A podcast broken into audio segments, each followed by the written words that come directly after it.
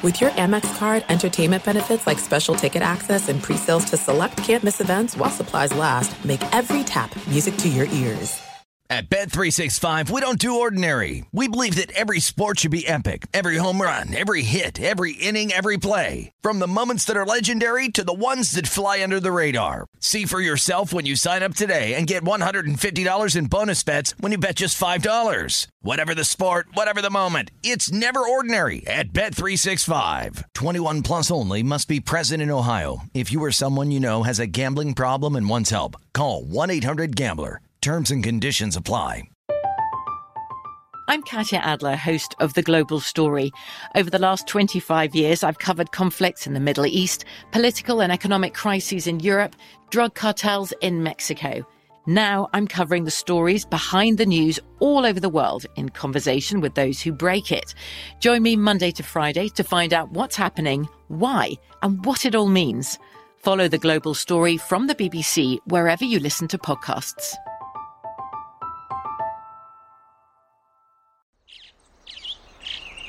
Getting ready to take on spring?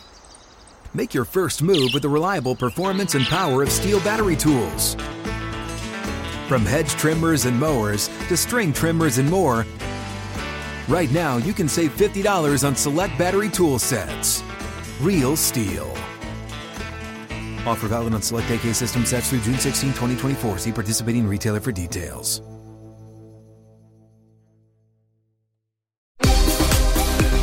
The 2021 MLB season is here, and although the seats may not be full, your bankroll has the chance to be. Greg Hoops Peterson has you covered for every game, every day this season, along with comprehensive analysis and angles for getting to the window while celebrating the walk-off winners and blown saves of what will be a wild season. Now it is time for the Baseball Betting Podcast Greg Peterson. A warm and friendly hello, welcome to lovely Las Vegas for the Baseball Betting Podcast. Myself, Greg Peterson. We've got a terrific show for you today as we are going to be joined by our good buddy Jason Radowitz over there with SBR, aka Sportsbook Review. We're going to be talking with him in the second segment about what we're all noticing in baseball right now, what has been working out for him when it comes to a handicapping perspective with regards to his volume. We're also going to be looking at all the games for today as well. So, going to have a great chat with Jason in the second segment. Then in the final segment, going to give you guys a side and total on every single game on the betting board for this Wednesday, and a little something I like to call touch 'em all. First things first, always love to be able to answer Twitter questions on this podcast. You've got one of two ways to be able to fire those in. First one is my Twitter timeline at GRScordy1. Keep in mind the letters CM. They mean does not matter, so I send these in via the Twitter timeline, other ways via an Apple Podcast review. If you rate this podcast five stars, it is very much appreciated. And then from there, you're able to send your questions, comments, segment ideas, what have you. Did not wind up getting in any questions today, but we did have a very fun day of baseball on Tuesday. So let's take a look back at it, try to find some trends and try to get to know these teams a little bit better. What happened yesterday? Let's go around the bases and find out. We had one game go to extras, and it wound up being the New York Post play of the day that wound up hitting the New York Yankees, a 5 3 winner over the Tampa Bay Rays. In this one, it was a Clint Frazier game. He had a amazing diving catch to keep this thing at three to three, and then he winds up having a walk-off winner off of Andrew Kittredge, who wound up entering into this game with like a buck 11 ERA, his fifth of the season. Miguel Andujar winds up going deep off of Tyler Glasnow as well, his second for Glasnow was able to give some depth. He did wind up giving up that home run, but seven innings pitch does give up three runs. You wind up having JP Feyereisen and Peter Fairbanks wind up giving you a scoreless setting apiece, and then Andrew Kittredge held it down in the 10th, could not wind up holding it down in the 11th for, for the Tampa Bay Rays. They wound up getting a grand total of three hits in this one, but two of them flew over the fence. Kevin Kiermaier gets his first home run the season off of one Domingo Germán, and Germán winds up giving one up to Austin Meadows, his 13th of the season and his fourth in the last five days. For Germán. he gives up those two home runs, three runs in total over the course of five innings, but the Yankees bullpen has been one of the top five all season long, and they wind up coming up big. Luis Cessa, Lucas Luetge, Aroldis Chapman, Chad Green, all scoreless innings, and Wandy Peralta and Jonathan Loáisiga combined for two scores as well. So the Yankees get a much needed win after the Rays. I believe had won 16 out of their last 17 games, so much needed for them. The Blue Jays were able to get a win in their first game in Buffalo this season by a count of five to one. Just nothing doing for the Miami Marlins. The good news is you did have two Martes in the lineup, Lewis and Starling Marte. So now it is truly a Marte Parte as Sandy Alcantara not a party for him out there on the mound. He gives up four runs over the course of six innings, and he gives up a home run to Mr. Vlad Guerrero Jr. He now leads the league with 17 this season. Lourdes Gurriel Jr. will get one off of Zach Pop, his fifth of the season, as Pop winds up giving up that solo home run in an inning. John with two S's on the end of it. Curtiss was able to give you a scoreless inning, and for the Toronto Blue Jays, Robbie Ray was actually very good in this one. Gives up six hits and two walks over the course of six innings, but only one run surrendered. Tim Mayza, Rafael Dolis, Jordan Romano, all able to give you a scoreless inning, and the Blue Jays all of a sudden are surging a little bit. The Philadelphia Phillies have been able to do nothing on the road this year, entered with a 10 and 19 road record. That was until Tuesday. They take down the Cincinnati Reds 17 to 3. This was not good for the Reds as Sonny Gray gives up four runs, three of which were earned over the course of four and two thirds innings, giving up two home runs. Reds in total would give up seven, by the way. Heath Hembree gives up a home run, two runs in total in a third of an inning. Amir Garrett gives up four runs in an inning, as he now has a 9.56 ERA, giving up two home runs. Cionel Perez gets five outs, gives up three runs, all of which were earned, including home run. You wind up having four runs in an inning given up by Alex Blandino to expand his ERA to a 982. The fact that you've got a position player with a 982 ERA is concerning. And then you wind up getting the final out from Mike Freeman, the second baseman. For the Reds, Tyler Naquin got a home run, his 11th of the season, and it comes off of Aaron Supernola, who throughout his career has just not necessarily been the same pitcher on the road as he's been at home. This one, it's not like he was great. He gives up three runs over the course of five innings, including that home run. Bullpen was actually solid. Archie Bradley, Brandon Kintzler, scoreless innings. Ranger Suarez, two scoreless. But how about this for the Phillies? Andrew McCutchen, two home runs, eighth and ninth of the season. Matt Joyce gets his second home run of the season. You wind up having two Odubel Herrera home runs, his third and fourth of the season, and then the shortstop Ronald Torreyes was able to get his first home run of the season. So you had a whole bunch of power on display out there in Cincinnati, and it was not by the Reds. You had the Baltimore Orioles showing some power as well over the Minnesota Twins. 7 4 the final for the Minnesota Twins. They got a pair of home runs as well. Willians Astudillo, along with Kyle Garlick, both collect their fourth home run of the season. For Garlick, he winds up going deep off of Bruce Zimmermann, who gives up two runs over the course of five and a third innings. Not necessarily too bad. Cesar Valdez gives up the other home run. Two thirds of an inning, he gives up a run. You wind up having Dylan Tate in an inning give up a run as well. Tanner Scott, Cole Sulser, scoreless innings. But for the Baltimore Orioles, Pedro Severino winds up going deep off of Luke Farrell for his second home run of the season, and then you wind up getting the sixth home run of the season for one Maikel Franco, as Michael Pineda was more like Michael Pineda in this one. Gives up five runs over the course of three innings. Luke Farrell and Juan Minaya both come in for two innings. They both give up a run apiece. Alex Colomé was able to give you a scoreless inning, but for the Twins as well, they stranded 11 men on base, so that was not necessarily too terrific. Speaking of not necessarily too terrific, the Milwaukee Brewers, as they lose to the Detroit Tigres by kind of 10 to 7. Some bad starting pitching in this one. Matthew Boyd seems like regression has set in from. Gives up three home runs, five runs in total over the course of four and two thirds innings. A Tigers bullpen, which has not been great all year long. Not necessarily too bad. Tyler Alexander, Gregory Soto both give up a run in an inning. Derek Holland lowers his ERA to 9 with two scoreless innings, and Joe Jimenez was able to give you an out, but Eric Lauer was worse for the Brewers. He gives up seven runs in two innings, including three home runs.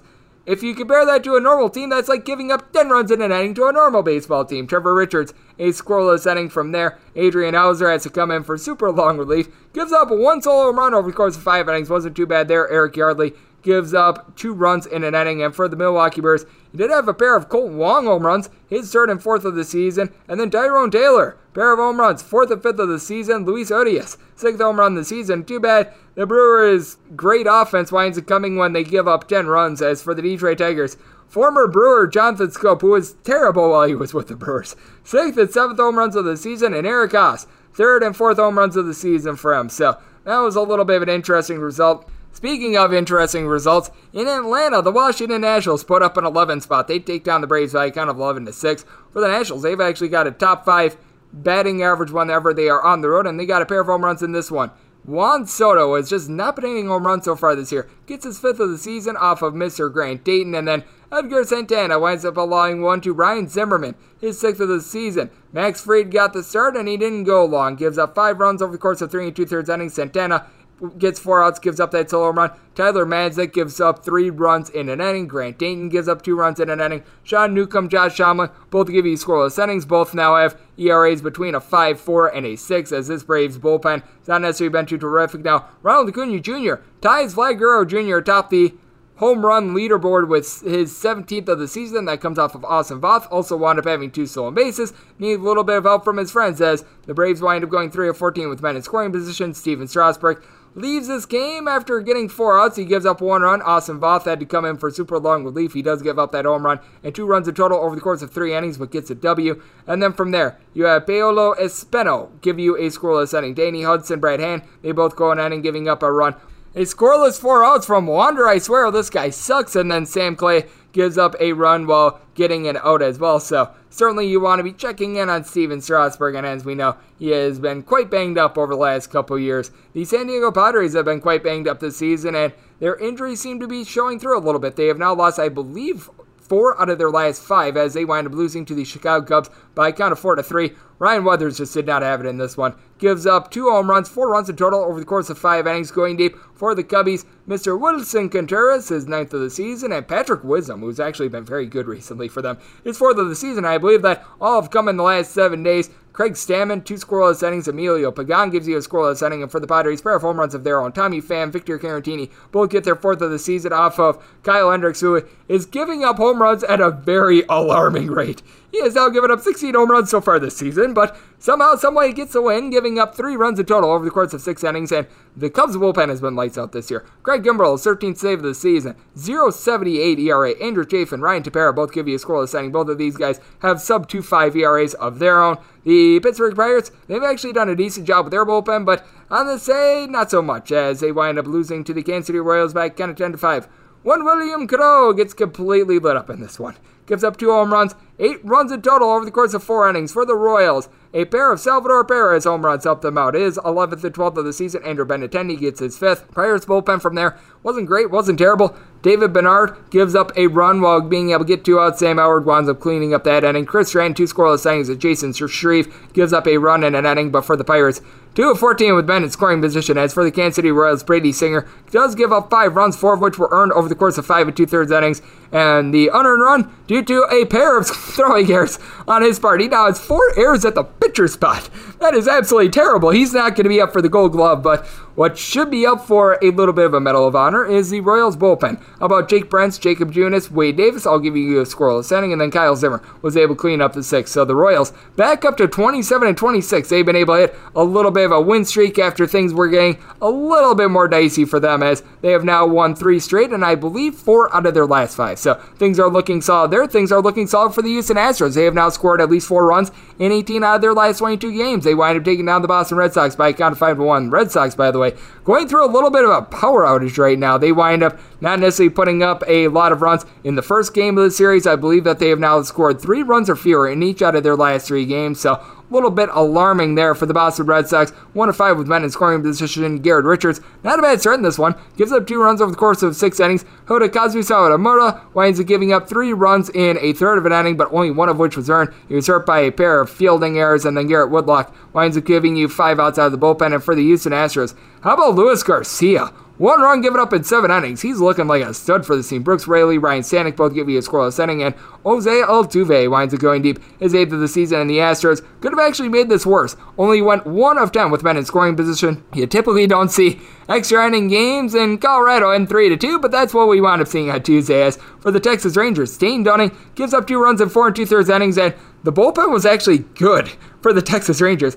Five and two thirds innings, and the only run given up was unearned by Brett Martin in the 11th inning. And when you get down to the 11th inning and your offense hasn't scored, I mean, that's just on the offense right there. You had John King give you two scoreless out of the bullpen, Josh Shorbridge a scoreless inning, Ian Kennedy a scoreless inning, Joely Rodriguez was able to give you an out. Brett Martin, he winds up giving you a scoreless 10th before he allows it in the 11th. And Chris with a K Davis was the main form of Texas Rangers offense. His first home run of the season, that comes off of Cesar Estevez as German Marquez in seven innings was tremendous. He gives up that one run. Cesar Estevez winds up giving up a solo run in an inning, but Daniel Bard, Tyler Kinley, Mychal Givens all give you a scoreless inning. And for the Rockies, now 4 and 22 on the road, and at home 17 and 12. So you've got some big time splits there, and they weren't able to get any home runs in this one, but they were able to get the job done. The LA Angels have actually won now three out of their last four. They take down the San Francisco Giants by a count of 8 to 1, and for the Angels, I believe that they have now given up three runs or fewer in three out of their last four games, so they have actually been able to do a pretty solid job. Actually, now four out of their last five, so give them a little bit of credit there as Andrew Heaney one run given up in six and two thirds innings. Mike Myers, Tony Watson both give you a scoreless inning, and Steve Cishek gives you a pair of outs for the Angels. Not necessarily a lot of power in this one, as the San Francisco Giants were just done in by the fact that they were done in by a death by a million cuts. Alex Wood, he winds up giving up four hits, four walks, and pretty much all of them wound up coming in. Three and two thirds innings, gives up seven runs, all of which weren't Bullpen wasn't necessarily bad in this one. Conner Menez, two scoreless innings. You wind up getting Jose Alvarez, a scoreless inning, along with Dominic Leone, and then four outs for Matt Wisler. He winds up giving up a run, but nothing doing for a San Francisco offense that has been a little bit hit or miss, especially at home so far this season. A team that I think is going under the radar and has actually been quite solid so far this year, the Cleveland Indians. They wind up being able to take down the Chicago White Sox by a kind of six of five. Shane Bieber had a fever for being able to give up a couple runs early, gives up three runs, two of which were earned over the course of seven innings. Those all wound up coming in the second inning as he was hurt by a pair of fielding errors by Amed Rosario along with Austin Hedges, but was able to rebound from there. Only seven strikeouts, so strikeout prop does not wind up catching, but you wind up having Bryan Shaw give you a scoreless inning. James Karinchak actually gives up two runs in the ninth, and somehow, someway, he gets a save. As for the Cleveland Indians, Austin Hedges, who's been terrible all year long, gets his third home run of the season for Dylan Cease. He wants to cease and desist on this one. He gives up six runs over the course of three and a third innings, including that home run. Regression certainly set in from Garrett Crochet, two scoreless innings, Ryan Burr, a scoreless inning, and then you have Jose Ruiz give you five outs out of the bullpen as well. And for the Chicago White Sox, no home runs in this one. They go three of ten with men in scoring position, but they certainly did their part. The pitching certainly did not wind up doing theirs. The Oakland Athletics were able to do their part as they wind up taking down the Seattle Mariners in convincing fashion thanks to a six spot in the seventh inning. And for the Oakland A's, Chris Bassitt not necessarily the start you were looking for. You've taken hook, line, and sinker. Gives up four runs over the course of four innings, including a home run going deep. Taylor Trammell has been terrible for the Seattle Mariners so far this year. His fifth of the season. Marco Gonzales, in his first start off the injured list, only winds up going 50 pitches. He does give up his solo home run, but that's all you would give up over the course of four innings going deep. Matt Olson, his 14th home run of the season, and then Tony Kemp would go deep off of Mr. Daniel Zamora for his second home run of the season as the Seattle Mariners bullpen a disaster. I'm doing this in the bottom of the eighth. Hector Santiago in two and two thirds innings gives up three runs. Paul Sewald gives up three runs with recording as many outs as myself. Zamora gives up three runs in one and a third innings. And for the Oakland A's, Jesus Luzardo, three scoreless innings out of the bullpen, including six punchouts.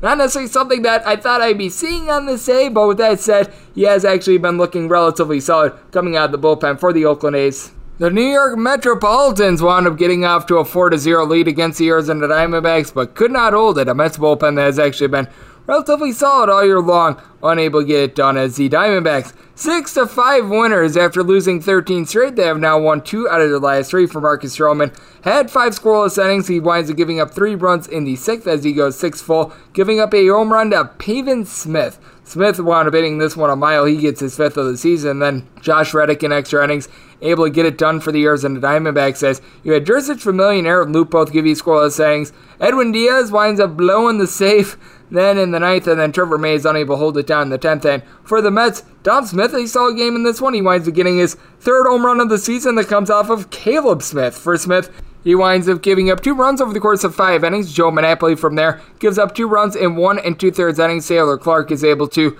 help fill out that seventh, and then Joakim Soria, Stefan Crichton, and Alex Young of the bullpen get it done. For Young, gives up the unearned run in the tenth inning, but was able to do enough to be able to get the Arizona Diamondbacks a victory and being able to do just enough to be able to get to victory, that'd be the St. Louis Cardinals. They take down the LA Dodgers by a count 3 to 2. A bullpen game for the Dodgers started by David Price, which that's still really weird to say. He gives up five hits and a walk in one and two thirds innings, giving up two runs along the way. Joe Kelly gives you four outs. Then you wind up having some solid bullpen performances. Blake Treinen to give up a run while recording four outs. Kenley Jansen gives you a pair of outs. Mitch White a scoreless inning. Phil Bickford a scoreless inning. And then you wind up getting two scoreless out of Nate Jones. But for the LA Dodgers, not able to get a lot of offense going. Matt Beaty was able to go deep off of Giovanni Gallegos for his third home run of the season. And for John Gant, he continues to be able to get out of situations. Gives up four hits, three walks, but no runs over the course of six innings. Now rocking a buck 60 ERA. Giovanni Gallegos goes two innings, gives up that home run for two runs in total, and then Alex Reyes now 16 of 16 on save opportunities, and the Cardinals overcome the fact that they did wind up having a lot of opportunities in which they were unable to cash on. But if you're looking to cash on opportunities, so far this season, it has been very interesting to say the least, as underdogs wound up having a very good start to begin the year, but we have been noticing recently favorites have been doing a little bit better. They're hitting at around about a 56.4% clip. They are approximately 451, 352, more like a 56.2% clip. And if you're taking a look at totals for the year, unders 392 and 391, so about as dead even as it gets. And if you're looking a little bit more recently at the last seven days, favorites 52 and 40, so not great, not terrible. Overs are hitting at about a 46.5% clip. 49 unders to 42 overs. So that's what we all wound up seeing in Major League Baseball on Tuesday. Now let's turn the page forward to Wednesday. Let's pick the brain of our good buddy Jason Radowitz over there with SBR Sportsbook Review. Going to be talking to him about some of the things that have been working with his handicapping with regards to volume. Also going to be looking at the games for today. That's on the other side right here on the Baseball Betting Podcast with myself, Greg Peterson.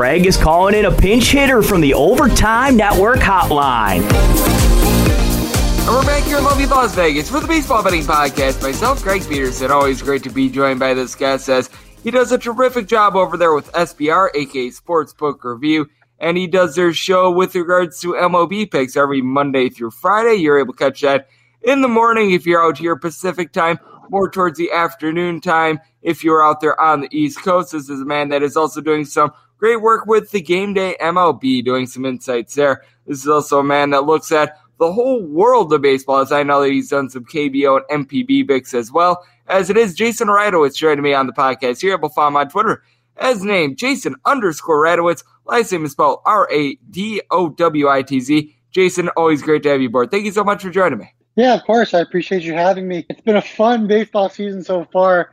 My Mets are in first place with a banged up team. It couldn't be any better for my Mets. It has been a really interesting year for the New York Mets, and it feels like every single day I'm in this podcast, David Peterson gets his start pushed back.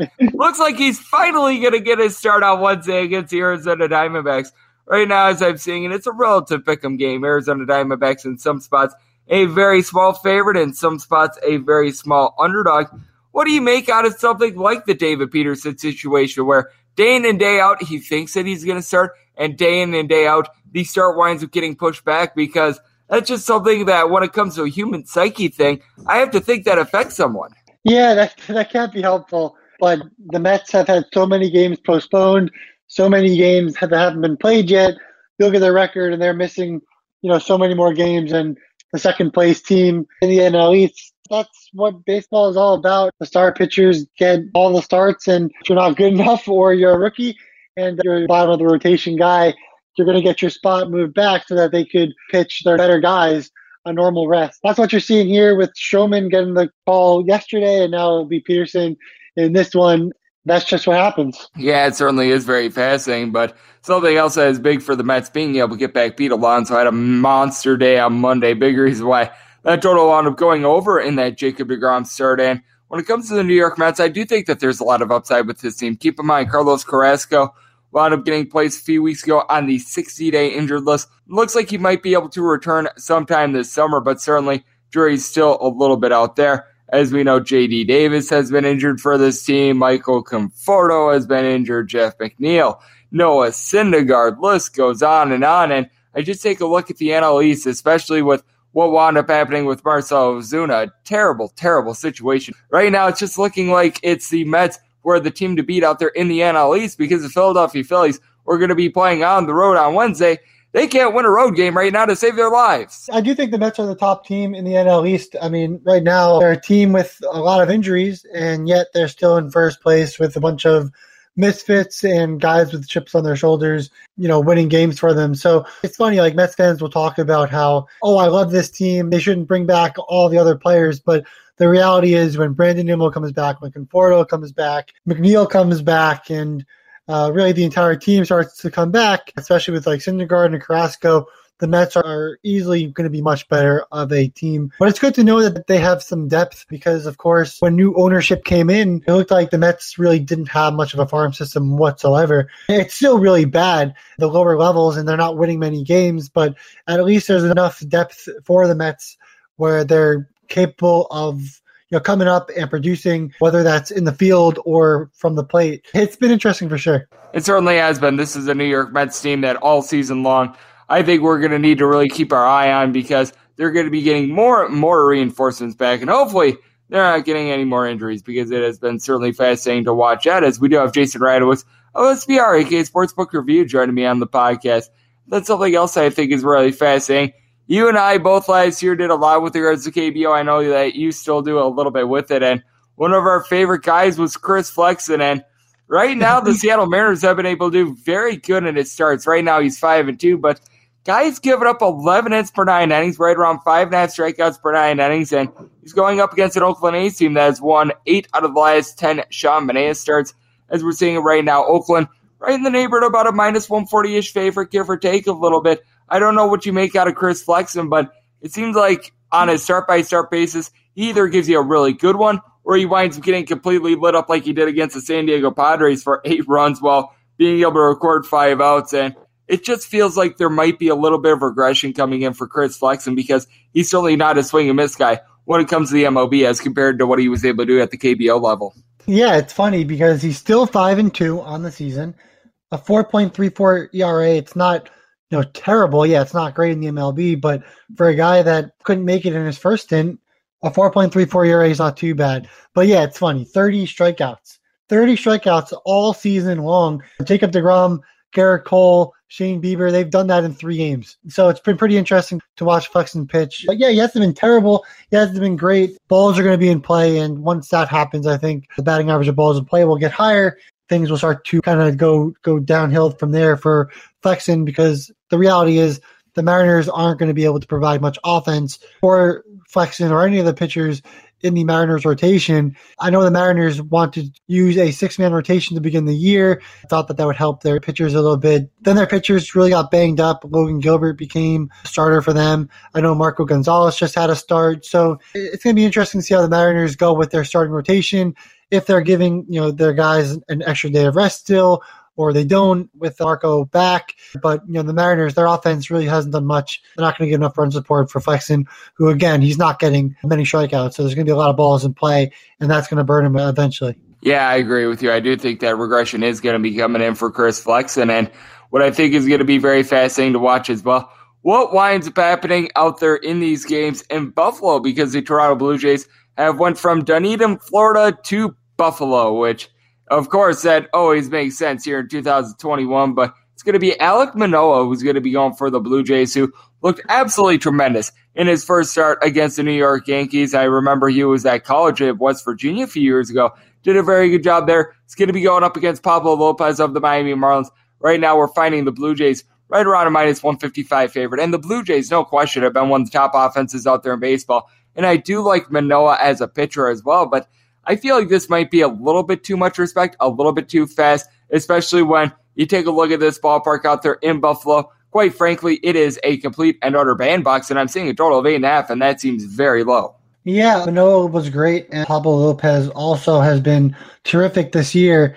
But it is kind of funny, like he has a 2.71 ERA on the season, yet he's still one and three Lopez is giving some solid starts, and the reality is he's not getting much help from the offense. So it will be interesting. The Blue Jays, obviously, the better offense compared to the Marlins here. It is a low number, but it can definitely get there. What I would do if I were to bet this game, I would bet the under in the first five, and I wouldn't go towards the full game because when the bullpens come in, that could change the entire over under stance that you might have because once the Marlins and Blue Jays bullpens come in, things might change. I think that that's good advice that you give, as we do have Jason Radowitz of SBR AK Sportsbook Review joining me on the podcast.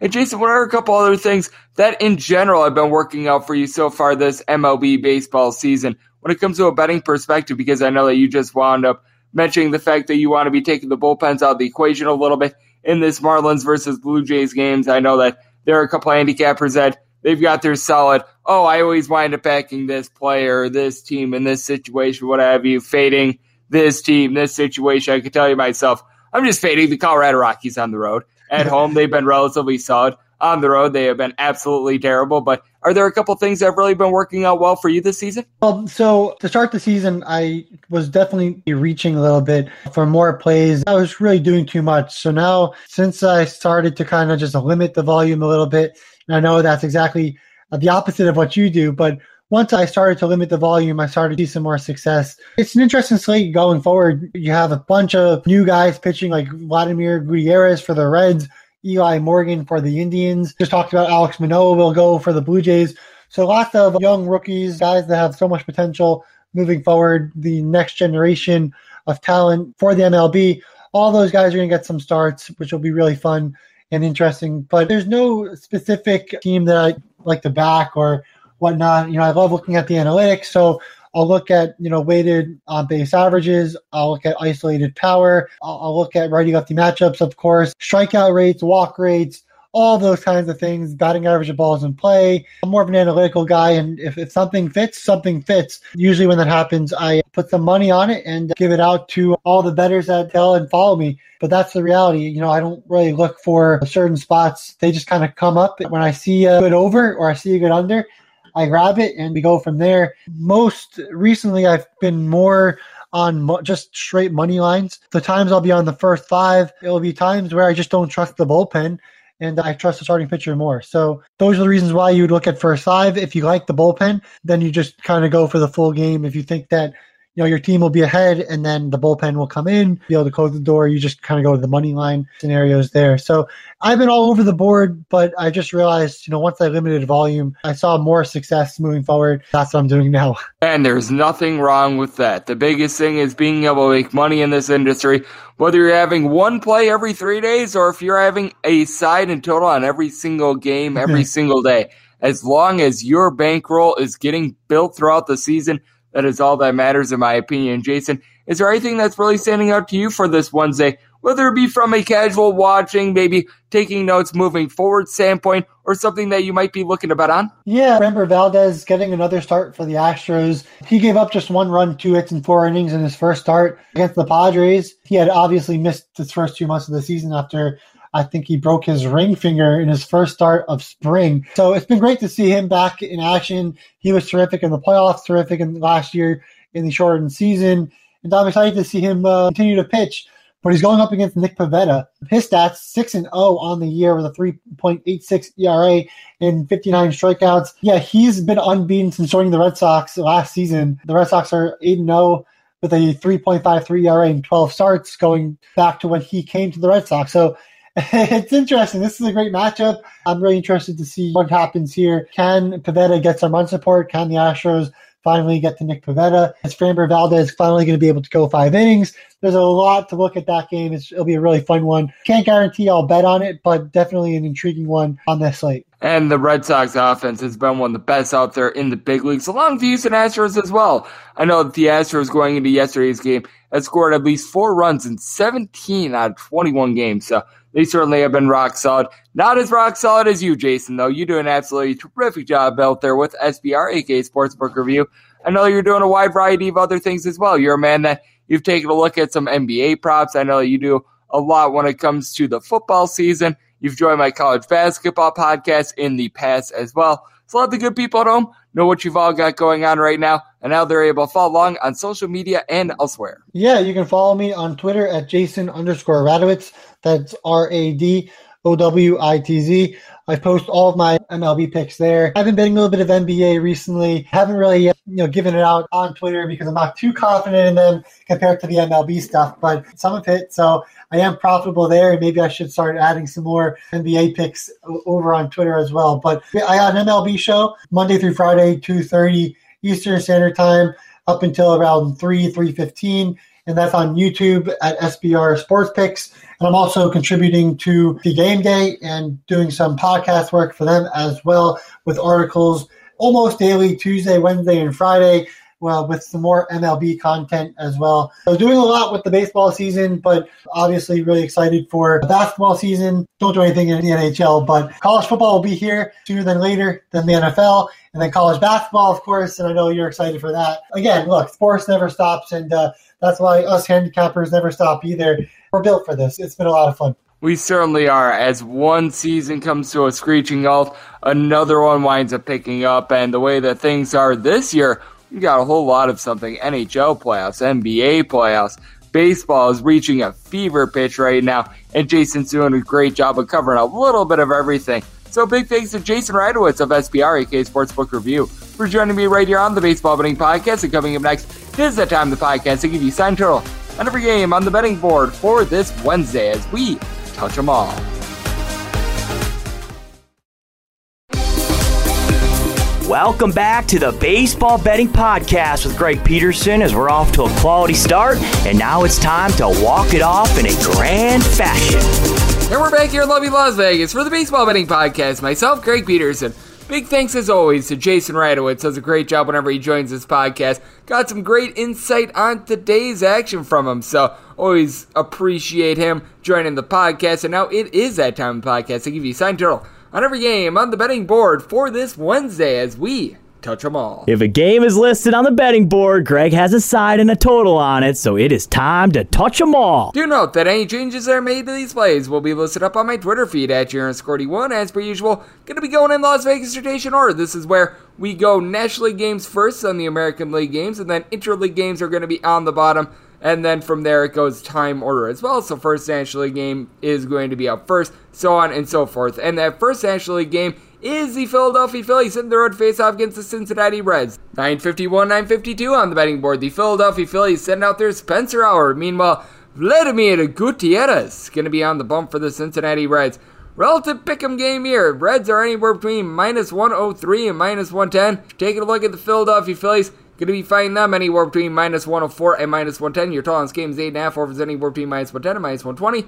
Under is anywhere between even and minus 110. And for Gutierrez, wound up having a good start in his first career start at Wrigley Field against the Cubs, but it was a day in which the wind was blowing in about 20 miles per hour. So really hard to give up a whole lot of hard contact there, and he still managed to give up a home run. Meanwhile, for Spencer Howard, has been a highly touted prospect the last few years, and he just has not been able to put it together. So far this year, he has nine walks in 11 and a third innings. He has made two starts. He has made three relief appearances, and hasn't necessarily gone great for him. Now, he did wind up winning his last start against the Miami Marlins, but the Miami Marlins very much hampered when it comes to their lineup, to say the least. So I take a look at Spencer Howard, not necessarily a lot of faith there. And I was mentioning it with our good buddy Jason Radowitz. Phillies yesterday wind up entering into their game against the Cincinnati Reds 10 and 19 on the road. Just a vastly different team. They've got a team that's banged up. Now, Rhys Hoskins has actually done very well on the road. Over half of his home runs have come on the road. He's hitting a 265 along with Odubel Herrera, who actually had a very good May. Jean Segura has been able to give you a little bit of something. JT Realmuto is back. Brad Miller has been able to step in for the currently injured Bryce Harper, and he's been able to give you something. But Alec Bohm, man, this guy's not giving you something, though I will say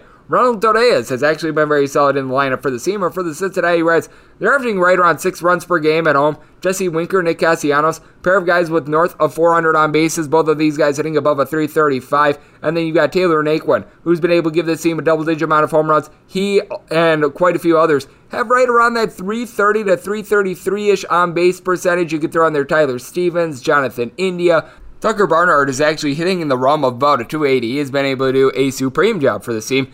Now, when you take a look at both bullpens, they are not good for the Cincinnati Reds. Amir Garrett has an ERA that's hovering right around an 8. He has been absolutely terrible for this team. You've got Cionel Perez. Cam Bedrosian was so bad that he's currently playing for the Oakland A's. List goes on and on. You don't necessarily have trustworthy guys. Meanwhile, for the Phillies, Chase Anderson is right now being used in long relief, and he has not been good. Jose Alvarado, Archie Bradley. No faith in those guys. Rangers Suarez actually might be their best bullpen piece right now. Hector Neris is someone I never have any faith in whatsoever. I take a look at the Phillies on the road, it's just a tough team to back at this point, and you got a pair of young pitchers that I think that they're going to be giving up runs. I do recognize that this is a little bit of an early game, so the bats might be a little bit sleepy, but set the total at 10.2, and I want to make the Reds right around minus 120 favorites, so I'm going to be going with the Redlegs along with the total over. 953, 954 on the betting board. The Slam Diego Padres at the road face off against the Chicago Cubs.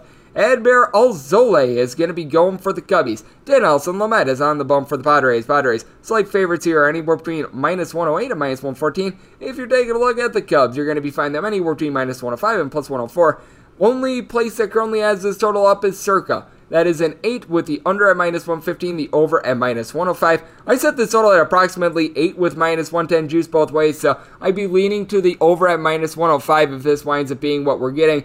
Seems like the wind is going to be blowing out a very, very small smidge. It's mostly going to be directional, so it's not going to have necessarily the world's biggest impact on this game. But you take a look at Nelson Lamet, Gotta probably expect three, maybe four innings out of him. He's made some starts, he's made some relief appearances. Last time he wanted pitching was on Friday against the Houston Astros. Gave the team three innings. He wound up giving up two runs in the process, including a home run. They are really easing him back into it. And for the Padres, they've used their bullpen for the most innings of any team out there in the National League. And then you take a look at Alzolay. He has been able to give you quite a few strikeouts so far this year. Right around 51 punchouts in 50 innings. So he's been able to do a solid job there. Now, he is giving up a lot of hard contact, giving up nearly 1.7 home runs per nine innings, which can be a little bit rough now. You take a look at the San Diego Padres, the lineup is really starting to get going for the team. Eric Hosmer, Fernando Tatis Jr., Jake Cronenworth, all guys hitting between a 285 and a 295, with Cronenworth right around 360 on base, Tatis Jr. He has been able to give the team right around a 380 on base, and despite missing quite a few games, has 16 home runs so far this year. So he certainly has been able to do his part. Tommy Pham, not necessarily hitting for average, but right around a 350 on base. You can say the same for Jurickson Profar, Victor Caratini. These guys find a way on. For the Chicago Cubs, this has been one of the best teams in their friendly confines all year long. Heading into yesterday, they had a 19 and 10 home record. Joc Pederson has been able to find it a little bit more for this team. Now it's right around a 320 on base. Willson Contreras Likewise, and he has been able to do a lot of his power numbers at home as well, which has been good for the team. Kris Bryant, north of a 400 on base, 320 batting average. I like what you're getting there. Javi Baez, Anthony Rizzo, both of these guys are doing a solid job. And for Rizzo, wanted missing a couple games, him having his 375 on base back end, his power is very nice. And Patrick Wisdom hit his fourth home run of the season in like two weeks yesterday, so he has been able to do some nice things. But I take a look at the Padres bullpen. I do think that it might be the best out there in baseball. Pierce Johnson has been able to do a nice job for this team. Mark Melancon is able to give you solid innings. Emilio Pagan, even Miguel Diaz has been solid. And for the Cubs, I'm not going to sell them short either. They are a team that I feel like has a top five bullpen as well. Ryan Tepera, along with Craig Kimbrel, Dylan Maples, Rex Brothers, all these guys have been very solid for the team. But I do give the edge here to Dinelson Lamet. I think that he's going to be going a little bit longer in this sense, so made the Padres more around a minus 130 favorite, so we're going to be riding with the Padres. And like I said, if we wind up getting an unjuiced 8, I'll be taking a look at that over as well. 955, 956 on the betting board. The Arizona Diamondbacks are going to be playing us the New York Metropolitans.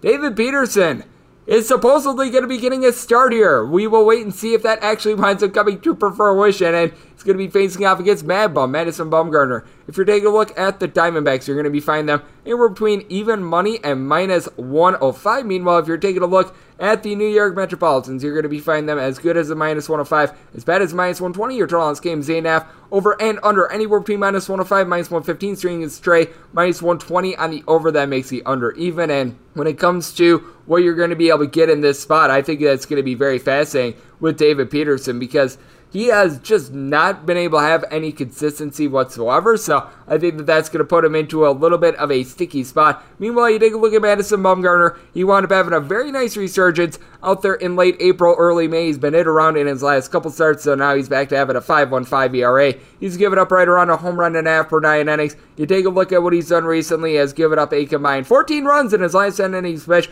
Prior to that, he was really finding his stride. So it's going to be interesting to see how he winds up responding. In four home starts so far this year, he just has outbeen himself. Opponents hitting 250 off of him. And for the Metropolitans, you now have Pete Alonso back in the fold. He made his presence felt on Monday, being able to give the team a home run. That's big because he, Dom Smith, pair of guys hitting between a 240 and a 250, throwing their Jose Peraza as well. Billy McKinney has been able to give the team a couple homers, but he's hitting at 210. Francisco Lindor still not hitting above the Mendoza line. Thomas is actually giving you a little bit of something, but Right now, you've got a lot of young players out there in the lineup for the Metropolitans. Meanwhile, for the Arizona Diamondbacks, they're getting their guys back. Ketel Marte of the Marte Parte hitting above a 300. Carson Kelly is back. You've got Josh Reddick hitting well above a 300. They've been able to kick the tires on him, and it's worked out very well Josh Rojas has been able to come in and he's been able to give this team some solid at bats as well. Hitting right around 275. The power numbers have faded ever since he wound up having a little bit of a hot start, but he's been able to do something solid. And Pavin Smith as well. Problem with the Arizona Diamondbacks, the bullpen has been brutal over the last 30 days.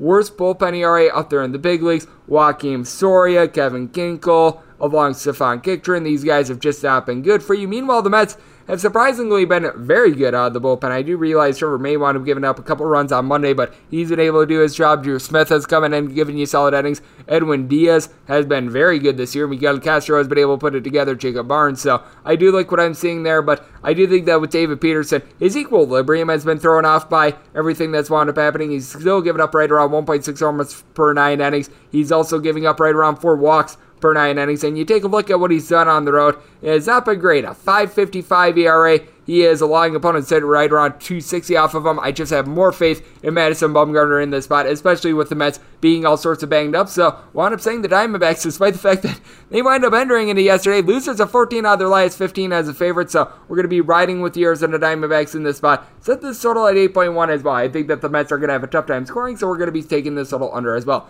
957, 958 on the bang board. The Atlanta Braves are going to be playing those Washington Nationals. Jon Lester is going to be going for the Nats. Drew Smyly is on the bump for the Braves. The only place I'm seeing this number currently up is at Circa. And right now it is the Braves a minus 151 favorite. Washington Nationals plus 138. Total on scheme is 9.5 over juice of minus 115. The under is minus 105. I want to say this total at 9.7, so I'd be taking a look at the over here. And I need at least a plus 136 to take a shot here on the Nats. So it barely falls within that threshold. I just have a tough time backing Drew Smyly. He has given up so much hard contact so far this year. 13 home runs in 42 and a third innings, 595 ERA. This guy has been terrible. Jon Lester has not necessarily been too terrific himself, but I do think that he's going to be able to rein it in a little bit more in this start. He has been a little bit up and down so far this year. You take a look at Lester in his last five starts, gives up three runs in five innings to the Atlanta Braves, one run in six innings to the Philadelphia Phillies, gets lit up for a combined 11 runs in nine and a third innings against the Orioles and the Cubs,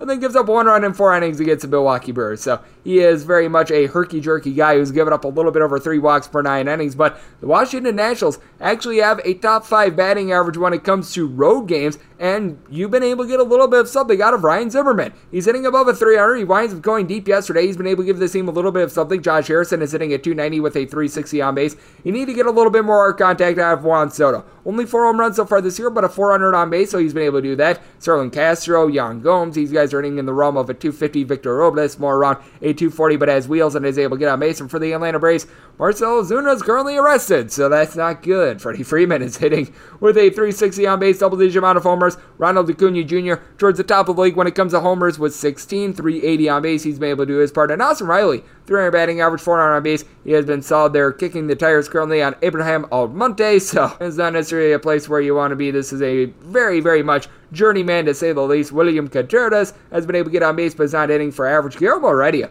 out there in center field has been a surprise, and for the Atlanta Braves, what else has been surprising is how bad the bullpen has been. Josh Tomlin has been a hot mess. Edgar Santana is giving you nothing. AJ Minter has been up and down. Now I will say Luke Jackson, Chris Martin, these guys have been solid, but Grant Dayton right now rocking a five-ish ERA, and for the Washington Nationals, bullpen has actually been solid. I like what you're getting out of Brandon. Kyle Finnegan had a rough start to begin the year, but he's been able to rein it in. Now Wander, I swear, oh, this guy sucks right now as a three ERA. I do think that that's going to expand because it is Wander. I swear oh, this guy sucks, but Austin Voth has been able to give you a little bit of something as well. So I do think that there's some value here with Washington Nationals with the Circa numbers I'm seeing right now. We'll be taking the Nats along with this total over, but we will see how this populates in the AM. 959, 960 on the bang board. The LA Dodgers are going to be playing against the St. Louis Cardinals.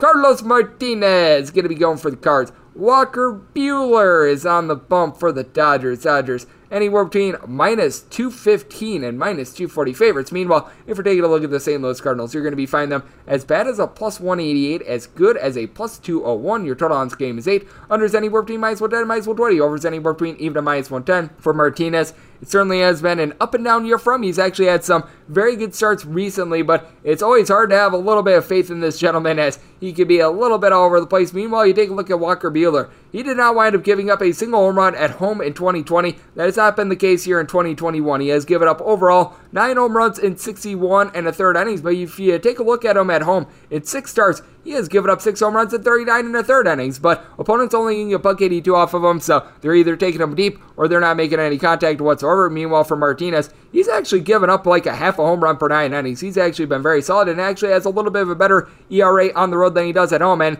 in 30 innings on the road, has given up one home run, and opponents are hitting a buck 96 off of him. So he's actually been able to do a solid job. You take a look at the St. Louis Cardinals, you've got some good table setters at the top. Tommy Edman is hitting right around a 275. Tyler O'Neill and Nolan Arenado both hitting in the neighborhood about a 270 to a 280, and both have a double digit amount of homers. Dylan Carlson hitting right around a 270 for this punch. Paul Goldschmidt only hitting at 245, and yet the team has still had a pretty solid year. And Edmundo Sosa so maybe we'll give you a little bit of something as well. And then you take a look at the Dodgers. All the reinforcements are back for the team. You've got Justin Turner down for what? Will Smith, Chris Taylor, along with Matt Beaty, lying between a 270 and a 282, entering into yesterday, throwing their Max Muncy, both Muncy, of 450 on base at 13 home runs. He tore it up in the month of May. Mookie Betts is only getting at 250 along Gavin Lux. Lux, I think, is going to stay right around at 250. Mookie Betts, you know that he's going to be able to pick it up a little bit for the Dodgers. They wind up using a pseudo bullpen game yesterday. David Price gave you a couple innings, and then from there, you had to dive into that. Meanwhile, for the St. Louis Cardinals, they wound up having some massive bullpen deficiencies on Monday, but you still have quite a few guys I do like. Giovanni Gallegos has been solid. Genesis Cabrera has been able to do his job. Alex Reyes, I believe, is 15 of 15 on save opportunities, so he's been able to do his part. Jake Woodford has been able to give you some solid innings, so I do think that this is a little bit of an interesting line with the St. Louis Cardinals. I needed at minimum a plus 177 for this to be a take for me, and obviously we have gotten there. I felt like the Dodgers should be a sizable favorite, but having the Dodgers at north of minus 220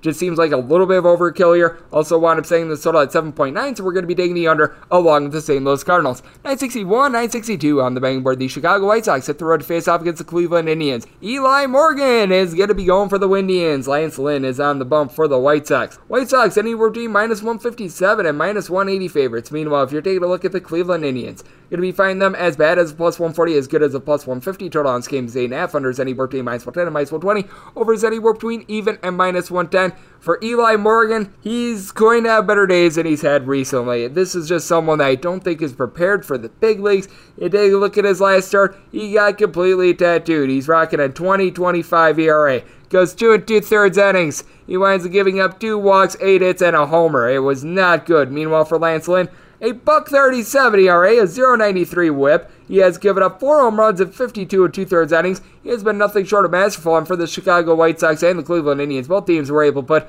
some runs up on the board yesterday for the White Sox. You got to figure that Garrett Crochet is not going to be available for this game, but you're still going to have someone like an Aaron Bummer who's going to be able to give you some innings. Jose Ruiz only wound up throwing 14 pitches, so he could come back for this team. Evan Marshall had a rough start to the year, but he should be able to give you a little bit of something as well, and he's been reining it in recently. And you take a look at this team, you've got Tim Anderson, Nick Madrigal, along with Yoan Moncada and Yermin Mercedes owing between a 290 and a 305. And most of these guys right around a 335 ish on base with Anderson and Madrigal. You've been able to get a couple more walks out of Yoan Moncada right around a 430 on base. And then you got Jose Abreu right now leading the league in RBI. Andrew Vaughn has been a little bit tough for this team, but Jake Lamb right now rocking a 400 on base as well. And whenever you've got Yasmani Grandal out there, he's hitting like a buck 40, but nearly a 400 on base.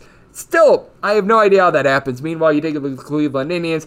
Got a couple guys that they do need to pick it up with the bat. Yu Chang, Cesar Hernandez, Jake Bauers, Austin Hedges, all guys varying a 216 or lower. But Amed Rosario, Jose Ramirez, along Harold Ramirez and Josh Naylor, all guys sitting between a 253 and a 260. And with Jose Ramirez, he has been able to give the team a double digit amount of homers. He has been able to do a very solid job for the team. And for the Cleveland Indians, James Karinchak wound up getting used up yesterday, but you still have quite a few guys that you're able to rely upon out of this bullpen. Emmanuel Clase is very solid. Phil Maton has had his certain downs recently, but I think that he's going to be able to return to form. Nick Sandlin has actually been able to give you some solid innings. Nick Wittgren seems to be refining it as well, but I think that the White Sox, with the dominance of Lance Lynn and Eli Morgan not necessarily being a great starter, should be a very sizable favorite here. I set them more north of a $2 favorite in this spot. I'm taking a look at the run line, finding it right around minus 105 ish. I'm going to wind up taking that with the Chicago White Sox. I think that they should be able to dominate this game. Also, set this total at 8.3 because I do think that Lance Lynn is going to be able to hold down the Cleveland Indians. So, taking this total under, and I'm going to wind up taking the Chicago White Sox. 963, 964 on the betting board. Minnesota Twins hit the road to face off against the Baltimore Orioles. Matt Harvey is pitching on three days rest for the Baltimore Orioles. Meanwhile, Randy Dobnak is on the boat for the Minnesota Twins. You got a total of nine and a half, which is nowhere near high enough. I, this is only currently at circa over and under both at minus 110. Minnesota Twins minus 148 favorites. Plus price on the Baltimore Orioles plus 135. You've got Matt Harvey throwing a pseudo bullpen game on short rest. And then Hunter Harvey, who wound up having an ERA like at a 7 last year, is apparently going to follow him. That's just saying that we want to lose this game. That is what you're saying if you're a Baltimore Orioles fan. And you know what? I said the Minnesota Twins more around a minus 180 ish favorite. I can assure you right now, I'm going to be on their run line. So we're going to make it nice, clean, and easy there. With the Minnesota Twins, they did not wind up having the world's greatest day yesterday, but you take a look at this lineup, you do have Nelson Cruz back. He has been struggling ever since he came off the injury list. Still hitting at 275, which is solid for the year, but he just has it himself. But Willians Astudillo is hitting right around at 281 for the team. Got a lot of guys hitting in that pocket between, I would say, a 255 and a 243. And Dalton Simmons, Alex Kirilloff, along with Josh Donaldson, Kyle Garlick are on the pocket, and for Simmons along Donaldson, they've got pretty solid on bases. Mitch Garver's only hitting at 225 along with Trevor Larnach, but both of these guys north of 330 on bases, so you got that. And for the Baltimore Orioles, Cedric Mullins has been good at the top, right around a 300 batting average. He has been able to give you quite a bit of something. Trey Boo Boo Mancini, double digit amount of home runs. He's got a 285 average. And then you've been able to get a little bit of something out of Anthony Santander since he came off the injured list, or since he's come off the injured list, hitting nearly a 300, 262 overall for the year. Freddy Galvis is able to give you a little bit of pop. Now you've got Ryan Mountcastle, Pedro Severino, pair of guys hitting between a 228 and a 238. Little bit of pop with Mr. Mountcastle. And then Stevie Wilkerson, Maikel Franco, DJ Stewart, Ryan McKenna, Chance Sisco. All guys are hitting a 215 or lower. It has been a little bit tough for them. And for the Baltimore Orioles, you wind up using up Dylan Tate or Tanner Scott yesterday, and you're supposed to throw a bullpen game, so that's not necessarily too terrific for the Minnesota Twins. The bullpen has not necessarily been good. Cody Stashak has not been able to give you anything. Alex Colomé has been a hot mess for the team as well, and you take a look at Randy Dobnak. He is having an absolutely terrible year in his own right. You've got a pair of guys who are going to be starting this game with north of 6-4 ERAs. With Dobnak, he has given up 4 home runs in 26 and a third innings. Harvey, 7 home runs in 48 and 2 thirds innings. With Harvey, right around 3 walks per 9 innings for Dobnak, it's a little bit lower, but he's giving you right around seven punchouts per nine innings. So you've got a pair of really bad starters, but I have a lot more faith here in the Minnesota Twins. So I'm going to wind up just taking them on the run line. And with this total, unless we're getting up to a 10.5 or higher, I'm going to be taking the over as well. 965, 966 on the betting board. The New York Yankees are going to be playing against the Tampa Bay Rays. Shane McClanahan is going to be going for the Rays. Meanwhile, one Jordan Montgomery is going to be going for the New York Yankees. Yankees are finding themselves anywhere between minus 124 and minus 140 favorites. Meanwhile, if you're taking a look at the Rays, you're going to be finding them anywhere between plus 107 and plus 120. Your tallest game is 8.5. Unders anywhere between minus 110 and minus 125. Overs anywhere between plus 105 and minus 110. Seeing an 8 out there as well. On that 8, the over is minus 120 and the under is even. For the Yankees, the bullpen has been very solid. One of just four bullpens that has a sub 3 ERA as of right now. And then you take a look at the Tampa Bay Rays. This is a team that, ever since the beginning of the 2020 season, most strikeouts of any lineup out there in the league, but they just know how to be able to get on base. Randy Arozarena has been able to hit a 260 with right around a 350 on base. Joey Wendle, more like a 300 average, right around that 350 on base as well. Mike Zunino has not necessarily been great with the batting average, but a double digit amount of homers. You've been able to get Austin Meadows to get absolutely white hot for this team. It's his 13th home run of the season yesterday. He now has, I believe, four home runs in his last five games, so he is in fuego ever since you got back Ji-Man Choi. On base percentage north of a 400 for him. Brett Phillips, not necessarily for average, but he's getting on base as well. You can say the same for Brandon Lowe for the New York Yankees. They were dealing with a couple guys that were out of the fold yesterday, but you've still got DJ LeMahieu, Gio Urshela doing a solid job of being able to get on base for the team. Giancarlo Stanton winds up getting the day off yesterday. As we know, he's been banged up all year long, but Aaron Judge was out there, and Aaron Judge has been able to do a solid job. Nearly a 400 on base for him, nearly a 300 batting average. Power numbers have not necessarily been there in recent weeks, but he's been able to give you a tad bit of something. Your main concern is the bottom of the fold. Kyle Higashioka, Gary Sanchez, Brett Gardner, Clint Frazier, Mike Ford. Oh, All the guys hitting at 210 or lower, and then you've got Rougned Odor, who's just a waste of money. I mean, you just can't expect anything out of him whatsoever. But for the Yankees, you did wind up having to use up Jonathan Loáisiga, Chad Green, Wandy Peralta yesterday, and for the Tampa Bay Rays, they just have a bunch of guys out there in the bullpen, and the fact that Tyler Glasnow was able to give you seven plus innings yesterday, that is certainly going to be able to help out this team. JP Feyereisen, ever since he winds up coming in from the Brewers, he has been the team's main closer. Andrew Kittredge has been nothing short of amazing. Entered into yesterday with a buck 11 ERA. Jeffrey Springs has been able to give you innings. So list goes on and on. I do think that McClanahan has the second most pitches over 100 miles an hour so far this year. Jacob DeGrom is right now outpacing everyone. But for McClanahan, you do have a little bit of nervousness with him, but by and large, he has been able to give you some solid starts. He's probably going to wind up going five innings. As we know, he's backed up by that absolutely tremendous bullpen. And for McClanahan, give it up right around one home run per nine innings. And then for Jordan Montgomery, he's been able to rein it in himself. 422 ERA, which is a little bit higher than what you'd like to see. But you take a look at him overall 303 ERA at home, 570 ERA on the road. So at Yankee Stadium, he's been relatively solid. Opponents at home are hitting a 213 off of him. He's giving up about a home run per nine innings, and his control has been a little bit better as well. I needed at least a plus 110 to be able to take the Tampa Bay Rays. I'm seeing as good as a plus 120, so certainly going to be a take for me. And with this total, set it at 8.4. I do realize that going into yesterday, the Tampa Bay Rays had given up three runs or fewer, and I believe eight out of their last nine games. But I do think that we're going to see a little bit of action in this one. So I'm taking a look at the eight, and I'm taking a look at the unjuiced eight and a half as well. I'm trying to weigh this one. I'm probably going to wind up taking that unjuiced eight and a half slash a minus 110, eight and a half, and I'm going to be taking that under. We might wind up seeing some unjuiced eights. I might wind up flipping there, but right now planning on taking the under on 8.5 to go along with the Tampa Bay Rays with a plus price. 967, 968 on the betting board. The Houston Astros are going to be playing against the Boston Red Sox.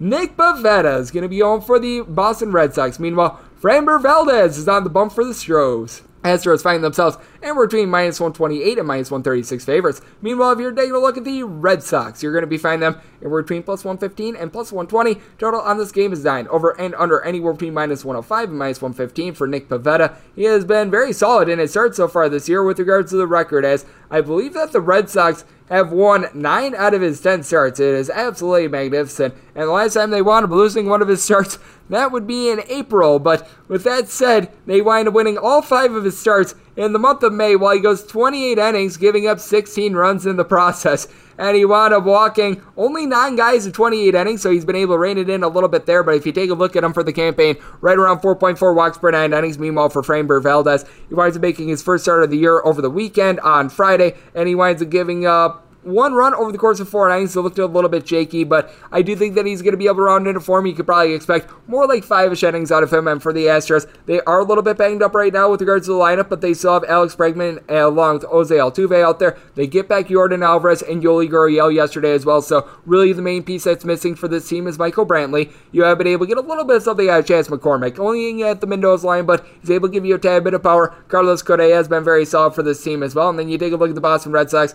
This is a team that they have been dipping a little bit with their average recently. JD Martinez, Xander Bogaerts, still hitting above a 310, both of these guys, and they're both giving you a double digit amount of home runs. And Rafael Devers, how about him with 14 home runs, hitting right around 275? Hunter Renfroe has actually done a solid job for this team, hitting above a 250. Christian Vasquez in that pocket as well. Kike Hernandez is giving you a little bit of something. And for the Boston Red Sox, the bullpen has actually been very good for the team. Guys like Garrett Whitlock, Hirokazu Sawamura, they've been able to step up for you. Adam Ottavino, right now with a 295 ERA. And then you take a look at the Houston Astros. Enoli Paredes has had a little bit of a rough go of it to begin the year, but seems like ever since he's come off the injured list, he's been a little bit better. Brooks Raley pitches a lot for the team, and he's not any good, let's be honest here. Ryan Stanek can be a little bit a miss, but the Astros seem to be getting a little bit better out there with the pen. I do think that Framber Valdez is going to be able to give you some innings, but I feel like this is a little bit of an overreaction. Regression is going to be coming in for Nick Pivetta, but he's backed up by a very solid lineup of his own. I need more like a plus 125 to be able to take a shot here on the Boston Red Sox. So that means that I'm probably going to be taking a look at some sort of a run line in this spot of the Houston Astros because I'm right now seeing that at plus 145. I needed at least a plus 142 for this to be a take for me, so I'm going to wind up just laying the run and a half because I do think that if the Astros win this game, they're going to win it by multiple runs, and the Boston Red Sox just have not gotten up to the plus price that I was hoping for. So we're going to be taking the Houston Astros on the run line in the spot, and with this total, I wound up setting it at 9.1, so we're going to be taking the over along with that Astros run line. We move on to 969, 970 on the betting where the Seattle Mariners are going to be playing against the Oakland A's in my New York Post play today. Sean Manaea is going to be on for the A's. Chris Flexen is going to be on the boat for the Seattle Mariners. John's game is 8. Unders anywhere between minus 110 and minus 120. Overs anywhere between even and minus 110. The Oakland A's are finding themselves anywhere between minus 139 and minus 145 favorites. Meanwhile, if you're taking a look at the Seattle Mariners, you're going to be finding them anywhere between plus 121 and plus 130. We're going to make the New York Post play of the day here very simple. The Oakland A's on the money line. They are 8 and 2 in Manaea's last 10 starts. And for Chris Flexen, he's got a 5 and 2 record despite giving up 11 hits per 9 innings. Now, his command has actually been very good, but that said, it's very hard to have a lot of faith in him. You take a look at this Oakland A's lineup, they've been able to do a very good job of being to reach base. Mark Canha, along with Matt Olson, and combined 23 home runs between those two going into yesterday. Those two, along Jed Lowrie and even Tony Kemp, hitting between a 245 and a 260 for this team. Now, I do recognize that guys like Matt Chapman, Stephen Piscotty, Elvis Andrus, and company have not necessarily been hitting, but for Chapman, he's been able to do a solid job of getting on base. You can say the same for Jed Lowrie as well. And for the Seattle Mariners, got a lot of guys towards the bottom of the fold that they're just not hitting for average at this point. Kyle Seager, along with Jarred Kelenic, Taylor Trammell, Tom Murphy, Donovan Walton, list goes on and on of guys hitting below a 220 for this team.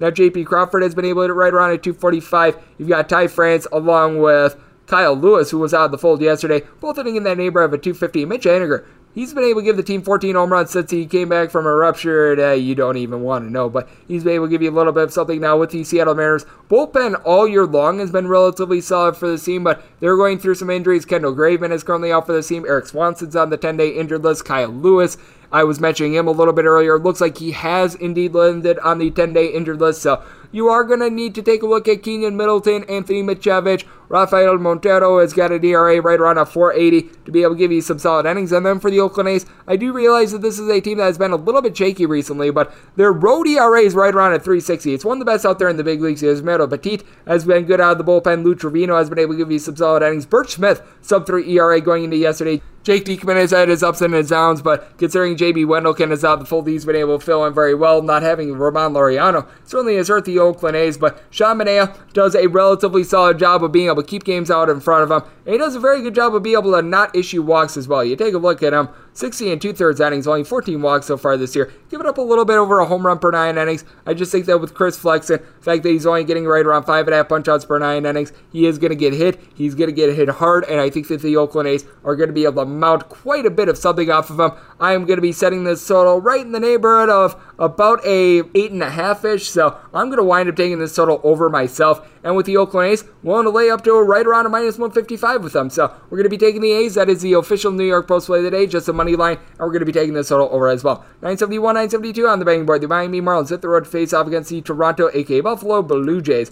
Alek Manoah is going to be going for the Jays. Meanwhile, Pablo Lopez is on the bump for the Miami Marlins. Your total on this game is anywhere between 8 and 8.5 on the 8. Over is anywhere between minus 105 and minus 115. Meanwhile, the under, that's also anywhere between minus 105 minus 115 on the 8.5. Under is anywhere between minus 120 and minus 130. Over is anywhere between even and plus 110. If you're looking at the fish, you're going to be finding them anywhere between plus 130 and plus 138. Meanwhile, if you're taking a look at the Blue Jays, you're going to be finding them anywhere between minus 141 and minus 155. Had I known that there would be no respect for the Miami Marlins whatsoever, this actually would have been the New York Post play today because this is the biggest differential I have on my line personally. I want to say the Marlins right around a plus 120 underdog. I don't understand why we've got so much respect for Alek Manoah. Now, I liked what I saw out of him when he was in college at West Virginia. Very good first start. Six scoreless innings. He's got a nasty breaking ball. This is his second career start, and he's doing so in Buffalo. Meanwhile, for Pablo Lopez, He's done a great job of being able to limit our contact. He's giving up right around 0.7ish home runs per nine innings.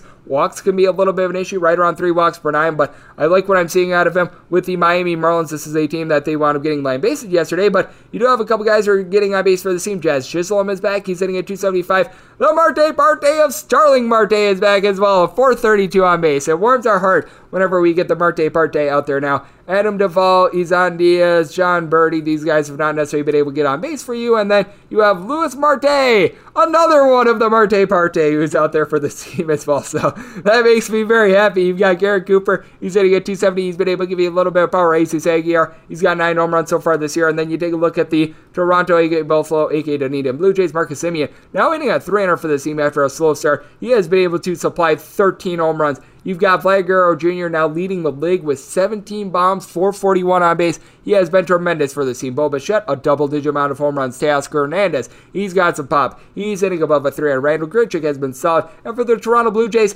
they've been able to do a solid job with their bullpen so far this year, but it has been faltering a little bit more recently. Carl Edwards Jr. is a guy that they're kicking the tires on. Tim Mayza, Joel Payamps, they have been able to do their job. You've had a couple guys like Ty Tice not be able to do the job. Tice is no longer with the team. Rafael Dolis right now is an ERA hovering right around a 475. Anthony Castro, you just don't necessarily want a part of him, even though he's got a buck 93 ERA. It seems like every time I see him pitch, he winds up giving up an under run. Meanwhile, for the Miami Marlins, their bullpen has been really solid in their own right. You've got the former Dodgers in Dylan Floro along Yimi Garcia, giving you solid innings. John with two S's on the back of it. Curtiss has been good. Adam Cimber, guy with an ERA that's hovering right around a three ish. So we've got a good Marlins bullpen. I do think that Manoah is going to be able to give you a little bit of something, but when you just take a look at this ballpark in general, it really is conducive to giving up runs. I wound up saying this total right around a 9.3, so I'm going to be taking it over. And with the fish needed at least a plus 120 to be able to take them, certainly got that. So we're taking the Marlins along this total over, and we wrap things up with 973, 974 on the betting board. The Texas Rangers hit the road face off against the Colorado Rockies. Antonio Senzatela is going to be going for the Rockies. Jordan Lyles is on the bump for the Texas Rangers. On this game, 10.5 over Sandy board between minus 105, minus 120. Under Sandy board between even a minus 115. If you're taking a look at the Rockies, you're going to be finding them anywhere between minus 109 and minus 120. If you're taking a look at the Rangers, that is anywhere between, I'm seeing as bad as a minus 1 or 2, as good as a plus 1 or 2, so a very small pocket there. And when you take a look at Jordan Lyles, I have no faith in him whatsoever. I set the Rockies more around a minus 150 favorite because you've got to be taking a look at the Rockies so completely differently home to road. Going into yesterday, the Rockies absolutely putrid on the road. A 4 and 22 record. At home, 16 and 12, actually quite respectable when they're at Coors Field. And you take a look at this Colorado Rockies team in general. You've currently got Trevor Story on the 10 day injured list. No doubt that's on SC2 terrific, but this is a bunch that, as a collective, hitting right around 265 at home. You've got Yonathan Daza hitting well above a 300. CJ Cron and Charlie Blackmon are two guys that are able to get on base for you, north of 350 on bases. You've got Raimel Tapia is able to give you a little bit of something. Brendan Rodgers is currently hanging below the Mendoza line of 200. No question that's been a little bit tough, but this is someone that I think is going to be able to pick it up at Coors Field. And then for the Texas Rangers, got quite a few guys that are doing a good job of being able to reach base for you as well. Adolis Garcia with 16 home runs and a 290 batting average is very shocking. Isaiah Kiner-Falefa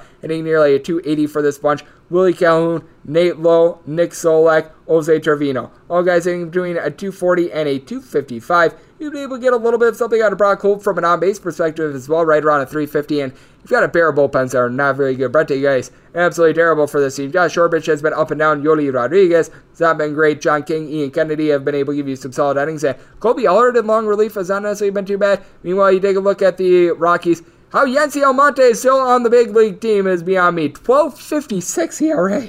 Meanwhile, you take a look at Mychal Givens. He's giving you something. 3.56 ERA. And then you've got Jordan Sheffield, who's done a solid job. Tyler Kinley.